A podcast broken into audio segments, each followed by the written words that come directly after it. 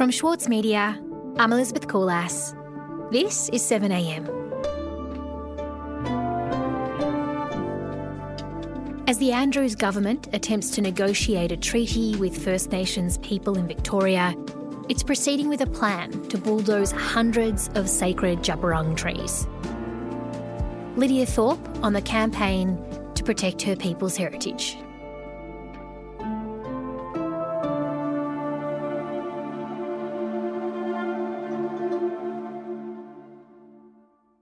Lydia, can you tell me about the Djab trees in Western Victoria, which are really at the centre of this story? Ah, absolutely. Look, the trees are not just trees to my people, particularly to the long line of matriarchal women of the Djab people. They are part of us. Lydia Thorpe is a Djab traditional owner and the former Victorian state MP for Northcote. She wrote about this issue for the Saturday paper. The trees are, you know, known to be around 800 year old and they've been used over time by Djab people, particularly women, for birthing and shelter and cooking. There's also canoe trees, there's also what we call uh, boundary trees, um, there's also other marker trees in terms of uh, mob coming in of, into country and out of country when they when they used to do walk when they walk in the country there'd be certain tree scar that would represent that mob and that they that they would have to go that way in that direction of that scar. You only need to see uh, one tree in particular where a whole family could sit in there. I've sat in there with my daughter. It's very spiritual. And Lydia, it's something like more than 10,000 Djab Wurrung children have been born at this site. Well, if you calculate the age of the trees and the generations that have gone through this area, then yeah, it's probably quite a conservative um, number. Mother and father would then come together with that placenta, father holding the placenta, mother holding the seed, and then both planting that placenta and that seed. So that tree is a direct reflection of, of that, that baby that's born. So however, however that... And given that Gunditjmara as a whole and are part of Gunditjmara, there were hundreds of thousands of us once upon a time that roamed that part of the country until we were colonised and massacred in some of the worst massacres this country's ever seen. We had something like 70 clans that once roamed freely, that sustained the land, maintained the wildlife and the connections with our land and our people. And that's now down to seven clans. So most of our people were wiped out completely from the Western districts.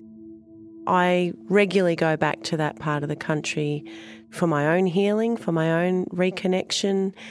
And, you know, I often sit on Gariwerd, which is what the colonisers call the Grampians. And I think about my people being rounded up and herded up and shot the way they were and run down by by you know men on horseback. So it's it's it's real and it's still raw and you can feel it and and you can feel it at you know where the, the trees are. You can feel it all across the Western districts on Gunditjmara country, on Wurrung country. Lydia, at the moment, the Andrews government is proposing this road expansion project through the region that you've just described. Mm. The the road is, you know, it needs to be widened from a VicRoads perspective. They're saying that they need to widen this road to make it safer and to lessen the time that it takes for particularly freight trucks to get to where they need to get to. The Western Highway is one of Victoria's busiest rural highways and forms part of the main connection and trade link between Melbourne and Adelaide. The Australian and Victorian. As I understand it, there are 3,000 trees to be cleared, and of that, there's around 260 that have some kind of cultural significance, whether that be birthing or scarred trees. So it's, you know, it's not a small number of trees it's it's quite significant. And this is a freight road between Melbourne and Adelaide. What would the expansion change in terms of time for trucks? Uh, they're saying Two minutes. Two minutes on a journey, you're saying, would be saved by widening the road. Yes. Are there alternative routes that could be explored that would preserve the cultural sites and the trees that you've described? Yes, there's a couple of options, but my preferred option is that we just leave it as it is and we just make it safer. The other option that has been put forward, they're calling the northern option, does impact on the environment and some grassy areas. And there is concern about the golden sun moth, which is quite rare, that lives in this grass. So, whatever way you go, it seems, you know, it's either going to be environmental impact or cultural heritage impact. And I'm sure that there's a middle way that we can negotiate. But let's do that. You know, we haven't done that yet. We'll be right back. As a 7am listener, you value the story behind the headlines. That's why you should read Post, a free daily newsletter bringing you the top five news stories of the day, summarising each of their key points with links to full articles from a range of sources. Get the news you need to your inbox every weekday morning with Post. Sign up at thesaturdaypaper.com.au slash newsletters. With award winning news coverage and reviews, The Saturday Paper is essential reading for everybody. For a limited time, subscribe to a year of our quality, independent journalism, and you'll receive The Saturday Paper's stainless steel coffee cup, made in collaboration with Fresco, for free. Subscribe from just $2.10 a week. Simply visit thesaturdaypaper.com.au forward slash offer. The Saturday Paper. No hot takes.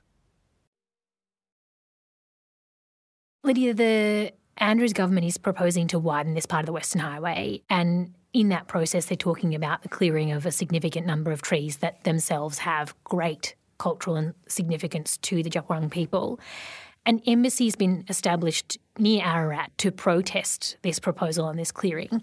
Can you describe what those protests have looked like, what the resistance to this plan has looked like?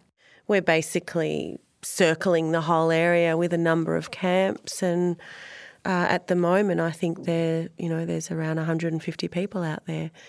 So there's a camp kitchen at each camp. There's lounge suites. There's a shower.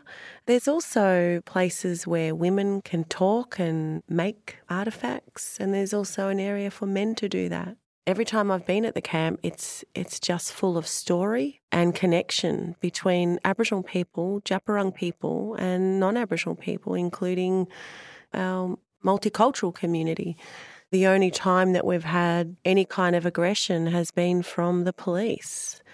That was very intimidating. Being told I had to get out of the car and and walk a mile to get to my younger sister, who was protecting the, one of the direction trees. There's no crime. There's no crime here, mate. The only crime being committed here, mate. Just trying to get the. Guess what? He's a public servant. You know, these were riot police. These were black four wheel drive police cars. There would have been 60 police officers with their arms crossed, standing in a line in front of traditional owners and, and our supporters to come in and, and remove people.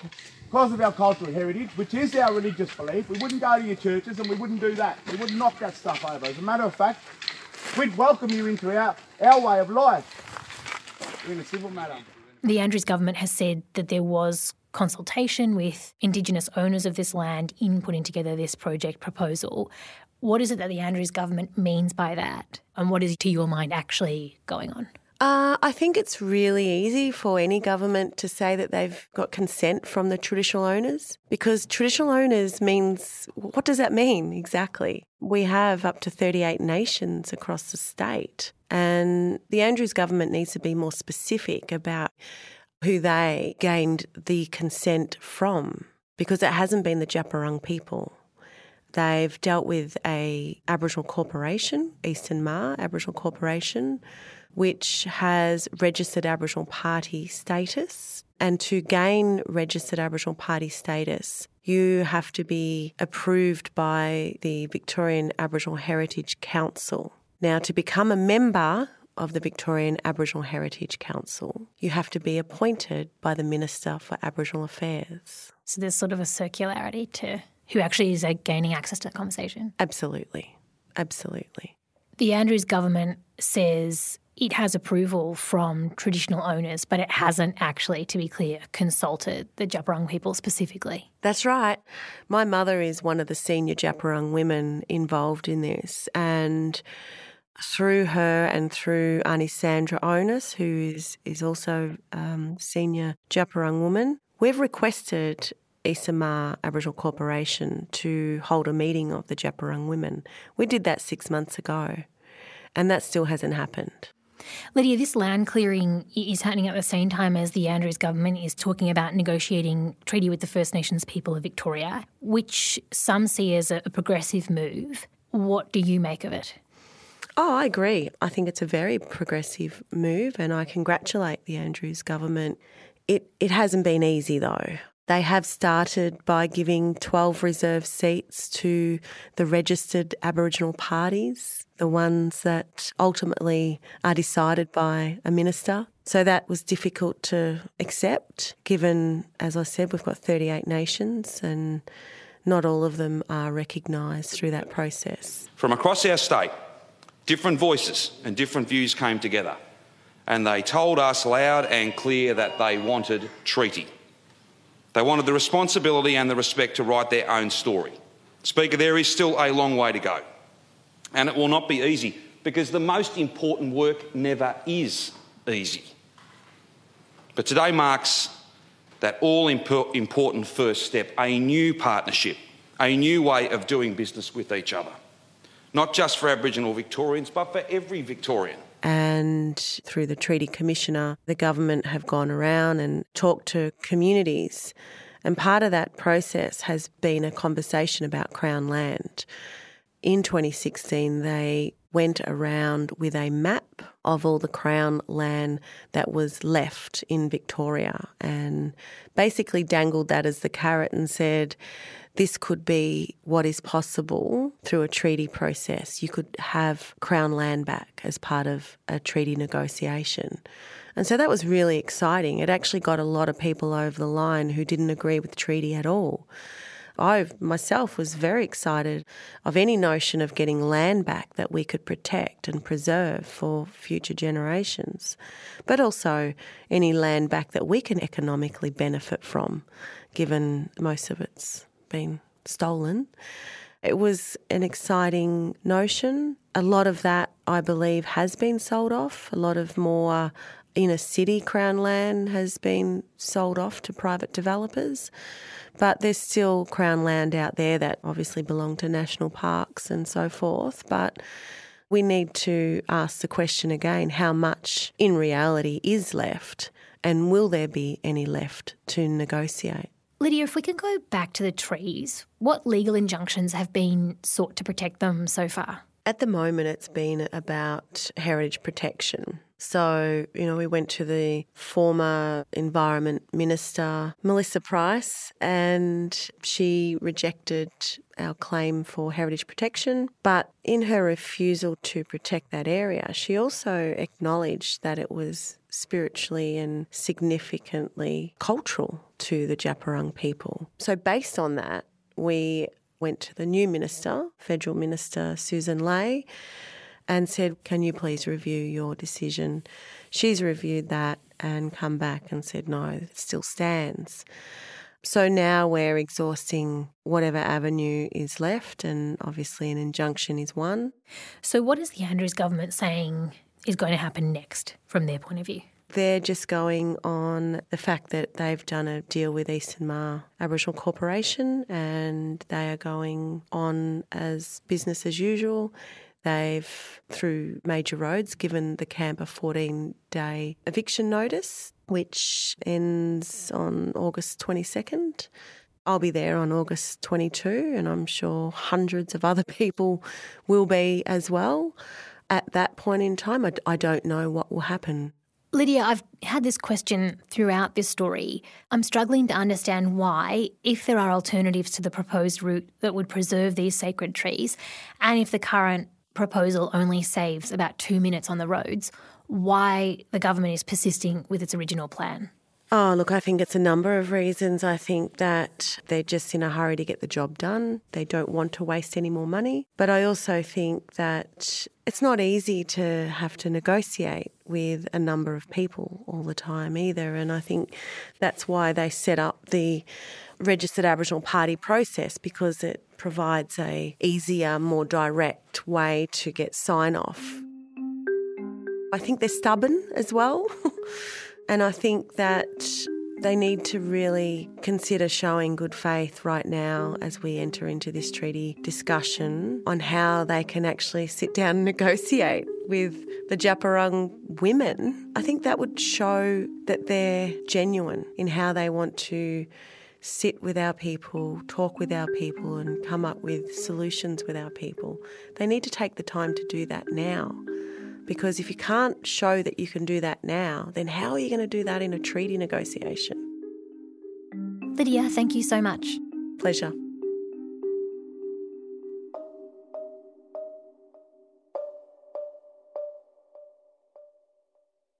From the Saturday paper comes The Food, a free weekly newsletter featuring curated recipes from some of the country's leading chefs, including Andrew McConnell, O Tama Carey, David Moyle, and Karen Martini.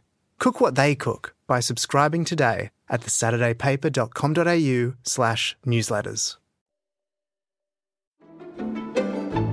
Join Richard Tognetti and the ACO for a bold and intrepid 2022. Featuring a live national concert season, their acclaimed on demand film series ACO's Studio Casts, and exciting programs from their new home in Sydney's Walsh Bay. Subscriptions now on sale at aco.com.au. Elsewhere in the news, the Senate vote to decriminalise abortion in New South Wales was delayed yesterday after Gladys Berejiklian convinced the bill's supporters to hold off on debating it until Parliament's next sitting date. The bill passed the lower house in a late night session two weeks ago, sparking strong campaigns on both sides of the issue. Federal MP Barnaby Joyce has recorded a robocall imploring citizens to oppose the bill and claiming that it would mean abortions could be administered, quote, right up until the day of the birth. The final vote on the bill will likely occur in mid September when the New South Wales Parliament sits again. And Queensland Police have been granted new powers to search protesters in response to increasing campaigns of civil disobedience, particularly in relation to climate change. Queensland Premier Anastasia Palaszczuk said that, quote, sinister tactics were employed by some of the protesters, with some using devices that could lock on to a location, making it difficult for them to be removed by emergency services personnel. Police will now have the power to search people for such devices, which were made illegal. It was also announced that those caught protesting on farmland could now be punished with up to a year in prison. This is 7am. I'm Elizabeth Kulas. See you Thursday.